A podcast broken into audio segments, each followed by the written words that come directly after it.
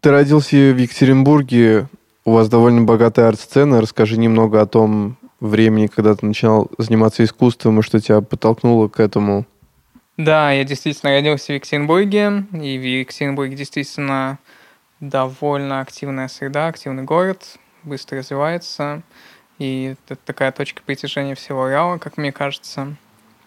Особенно там мощная была и есть э, уличная движуха, самая, на мой взгляд, высокая плотность стрит-арта в России, и не зря Екатеринбург э, имеет такой, что ли, самопровозглашенный титул столицы уличного искусства в России. Это совершенно верно. Какая-то интенция к творческим штукам у меня всегда была, хотя, мне кажется, как у каждого ребенка или подростка – одно время там интересовался граффити, потом занимался фотографией, потом видео, потом опять начал заниматься стрит-артом, потом началась какая-то выставочная деятельность, и в какой-то момент они стали накладываться друг на друга. А когда проектов стало достаточно много, и когда э, начали появляться какие-то новостные заметки, где перед моим именем стояло слово «художник», и когда накопилось достаточное количество выставок и различных упоминаний, тогда у меня пропало какое-то стеснение тоже использования слова художник и искусство. А ты всегда работал один в Екатеринбурге или, например, участвовал в какой-то э, граффити-команде?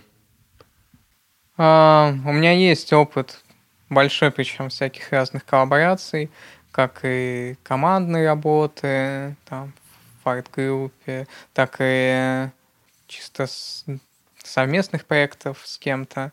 Либо вот когда мы учились э, в проарте в Петербурге, мы со всеми э, моими однокурсниками сделали такую большую арт-группу э, под названием «Безместие», и там тоже интересная, но сложная история, которая начиналась так, что прибыла кураторка из Москвы, которая должна была сделать с нами выставку Антонина Байвер. И она как-то вынесла такой итог, что типа между вами нет ничего общего, все разные, и мы типа, ну и сделаем выставку, типа кто что хочет условно. И нам что-то такое отношение не понравилось, и мы, вопреки всему, решили выяснить, что же у нас есть общее, и сделать какое-то арт-сообщество вопреки всему. И это был интересный опыт намеренного построения какого-то сообщества. Мы, допустим, делали так называемые запирания. Мы запирались э, там на сутки в какой-то мастерской или квартире и намеренно были вместе, существовали как-то, обсуждали и так далее. У нас там э, очень сложно было а, совместными проектами, потому что было много людей, там около 10 человек – и что все должны быть за, либо если кто-то против, надо как-то это против тоже, чтобы человека э, не вытеснить из коллектива, надо как-то ему предоставить условия, чтобы он свой против сделал. И это все было очень интересно. в итоге мы там делали проект на Московской биеннале молодежного искусства. Об этом всем, но еще о путешествии из Петербурга в Москву э, по стопам известной книжки. Но сейчас я работаю один уже давно, и я этим доволен. Я скорее нуждаюсь больше в ассистенте. А, судя по информации в интернете, ты много путешествуешь, э, и в одном из таких э, в Китай, собственно, ты сделал работу Thousands of Poetry Hide. Э, расскажи немного о ней и что стоит за идеей. Да, действительно, нахожусь в таком режиме, что примерно полгода я где-то разъезжаю, а остальные полгода, как правило, в Питере провожу. Фестивали, резиденции, выставки и так далее. В Китае как раз была двухмесячная резиденция в городе Ченду, организованная одним из местных музеев современного искусства. И проект обусловлен, в общем-то, опытом моего нахождения в этой резиденции. Изначально организаторы хотели, чтобы я там сделал одну из фасадных э, проекций, но я этому очень сильно противился и очень доволен собой, что я ее в итоге не сделал, потому что там все было не в тему, и все как-то... Это был бы какой-то, не знаю, развлекательно-конъюнктурный скорее проект. А мне было интересно и, принципе, интересно работать э, с текущей проблематикой. Такая у меня есть рекурсия в творческом методе, то есть если я не знаю, что делать, я буду делать проект о том, что не знаю, что делать. Если я нахожусь в Китае, я буду делать проект о своем бытие в этом Китае. Буду искать какие-то зацепки и вот эту рекурсию накручивать. И в Китае я столкнулся с такой проблемой, что, так как, в общем-то, и всем, что китайцы не знают никакой языка, кроме китайского, и единственный переводчик э, в мире китайского языка — это Google Translator, режим камера мод, когда ты через видеокамеру в телефоне э, переводишь на лету различные иероглифы, потому что вбивать, естественно, ты их не можешь, только китайцы это умеют делать. И таким образом я действительно ходил по Китаю, сканировал различные поверхности, и в какой-то момент э, начиналось это все со сканирования просто иероглифов, а затем я заметил, что это приложение часто глючит и просто переводит там траву, деревья, листву, вообще все подряд, пытается везде найти текст. И в один момент, когда я там пытался перевести что-то в парке одном, всплыла эта фраза uh, «thousands of poetry hide», и мне это очень uh, воодушевило, что вот везде спрятаны в окружении кучи-кучи поэтических ситуаций, мы их просто не видим, и э, Google Translator это увидел. И я понял, что моя задача как раз искать эти поэтические ситуации и переводить э, место на язык поэзии. Единственным доступным мне способом в Китае через этот переводчик. И я, короче, искал разные, на мой взгляд, э, поэтические локации, снимал их, получал кучу несуразного текста просто из воды, из камней, из окон, из всего подряд, из листвы. Это текст, э, э, это видео с, с этими всплывающими словами я обрабатывал, вычинял слова и делал затем из этого видео, из этих слов э, короткое стихотворение на английском. Оно, естественно, очень такое авангардное, по сути, это набор слов, так, чтобы они хотя бы в какие-то фразы собирались и написал такую книжку стихов там э, с скриншотами, с описанием этого метода, и выставка э, состоялась тоже в этом музее, э, небольшая, с, там, с объектами, э, с видео и прочими артефактами. А потом, кстати, недавно, это, получается, я делал, кажется, в девятнадцатом году, скорее всего, а полгода назад где-то выкатил Яндекс э, приложуху, ну, точнее, функцию своей приложухи, основной Яндекс, э, где ты можешь сфоткать что угодно, и он тебе напишет четыре, четыре стишия, которые будет заигрывать как-то с этой локацией, потому что он определяет, там, допустим, ты сфоткал, не знаю, кровать, он определил, что это там будет что-то про кровать четыре стиши. Вот. А я чуть, ну, пораньше это получилось. Надеюсь, что пораньше, потому что вопрос э, первенства это тоже, знаешь ли, такое. Начнешь копать, и окажется, что 30 лет назад кто-то сделал. Да, вот как раз про первенство. В чем различие между работами э, Сантьяго Сьерра, Филиппа Минелли, Тимофея Ради и твоей работы Future? Ну, различие в том, что, на мой взгляд, у меня самая уникальная Future потому что оно вообще не про будущее, а про повторы. У всех остальных авторов это Future такой э, довольно пафосный жест о том, что мы живем в такое вот время, что вот будущее сгорает, и у нас no future, типа, типа все уже, мы все теряем и потеряли. И это из года в год, заметь.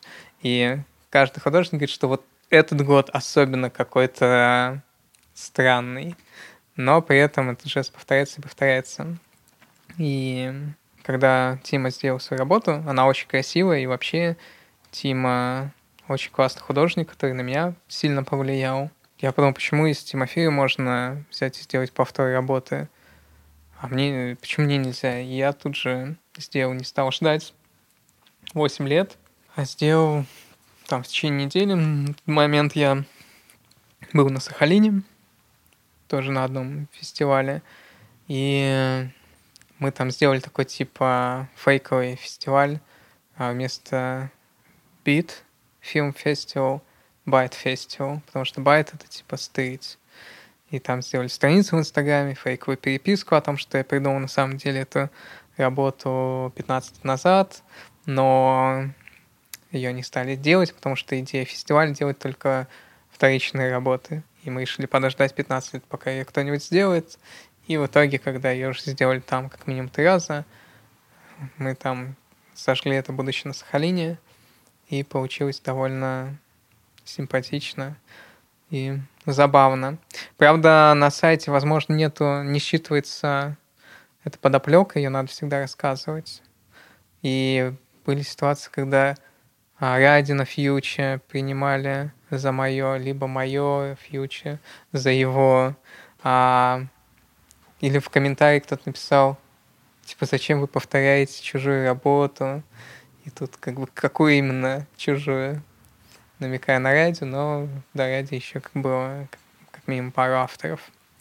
И этот весь проект про эстетику, точнее про этику, весь этот проект про этику повторов, а не про фьючер, и где, опять же, лежит эта граница, это вопрос супер популярный, и все им задаются, и ответ на него сложный, потому что если известный художник что-то делает, то это уже переосмысление, если малоизвестный, то, скорее всего, это плагиат, и, в общем, тут все очень непросто. А я стал такой парадоксальной ситуации, что, несмотря на внешнее сходство, это другой проект, если кто-то следующий будет повторять, то он уже все равно будет повторять меня. Либо предыдущих авторов.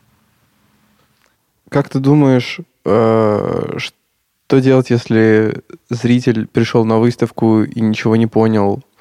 И вообще нужно ли объяснять э, смысл работ? Ну, много же разных институций существует. Есть э, какие-то художники, какие-то такие авангардные, скажем, галереи, которые вот как раз не любят ничего а, объяснять, а любят максимально запутать зрителя.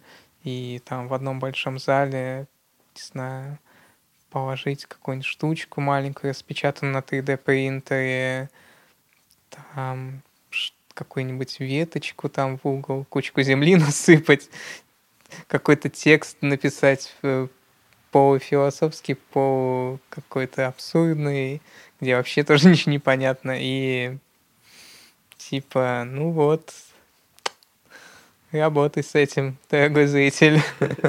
Но есть такие, есть, э, в принципе, много институций френдли к зрителю сейчас. Там система медитации есть, где, где э, ты можешь там попросить объяснить работу, либо там какие-то экскурсии э, проводятся либо пишут, ну, почти везде пишутся вступительные тексты, где-то, правда, они очень зубодробительные, либо намеренно, либо в попытке пустить э, пыль в глаза сообществу. Лично я стараюсь писать э, понятные тексты, а, не уходить в какие-то дебри. В этом плане мне нравится работа Фрэнсиса Алюса, который все можно объяснить в одном предложении – а, типа вот художник а, взял ведро воды, зачерпнул в Красное море, вылил в Черное море. Конец. Все, тут не надо типа писать о том, что все это значит. И само, само это описание уже какое-то очень поэтическое. Я к этому, наверное, стремлюсь, но у меня это не совсем еще получается. И а, особенно в данном проекте, конечно, важно рассказать, о чем это и объяснить технологию. А относительно зрителя, то постепенно начинать это как какие-то разные весовые категории.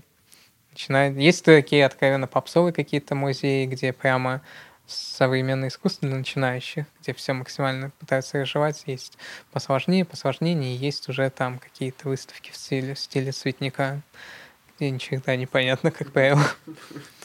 Вот. А ты сам часто сталкиваешься с непониманием? Мне кажется, у меня довольно понятные работы.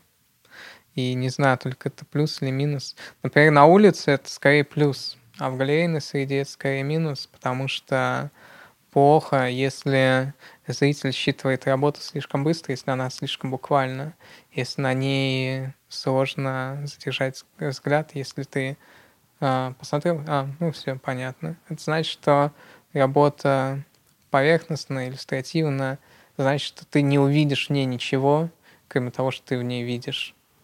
А хочется, чтобы всегда было что-то помимо. Поэтому галерейные проекты я как-то усложняю, а, а в уличных проектах я считаю простоту это э, небольшим минусом. Но тоже всегда есть какие-то крайности. И уличное искусство в этом плане, оно схоже социальной рекламой, что ли, э, с, с коммуникацией такой быстрой, э, цепляющей, где зритель не подготовлен никогда, где произведение его спонтанно встречает, и желательно, чтобы он его понял вот за короткой коммуникацией. Этим, кстати, объясняется, допустим, а, успех Бэнкси в том числе. У него же все работы очень понятные, но при этом достаточно изящные. И вот сохранять баланс между, с одной стороны, понятностью, с другой стороны, изящностью, это важно в уличном искусстве. А в таком галерейном это уже не так принципиально. Можно быть супер непонятным и вполне известным художником, мне кажется. Расскажи немного о своем времени в резиденции фонда здесь, э, э, о проекте, который ты делаешь. Я практически без, безвылазно сижу здесь, потому что а, за три недели нужно с нуля сделать выставку. А пространство, кстати, тут большое. Пространство классное, удобное, живу рядом, что очень удобно.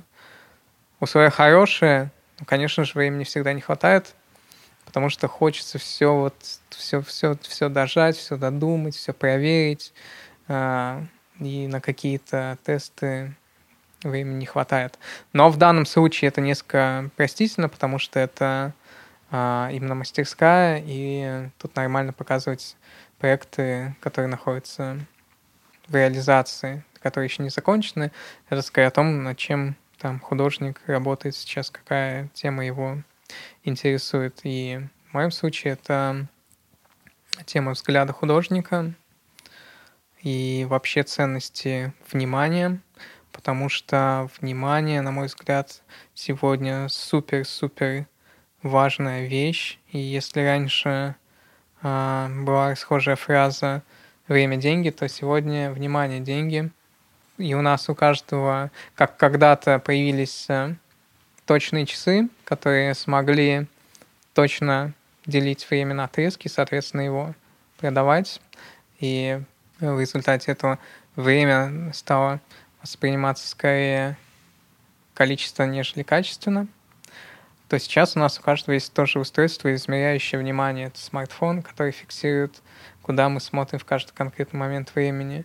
И уже не так важны клики, хотя они до сих пор важны, конечно, а Инстаграм или ТикТок знает, куда ты смотришь и сколько миллисекунд ты тратишь на это.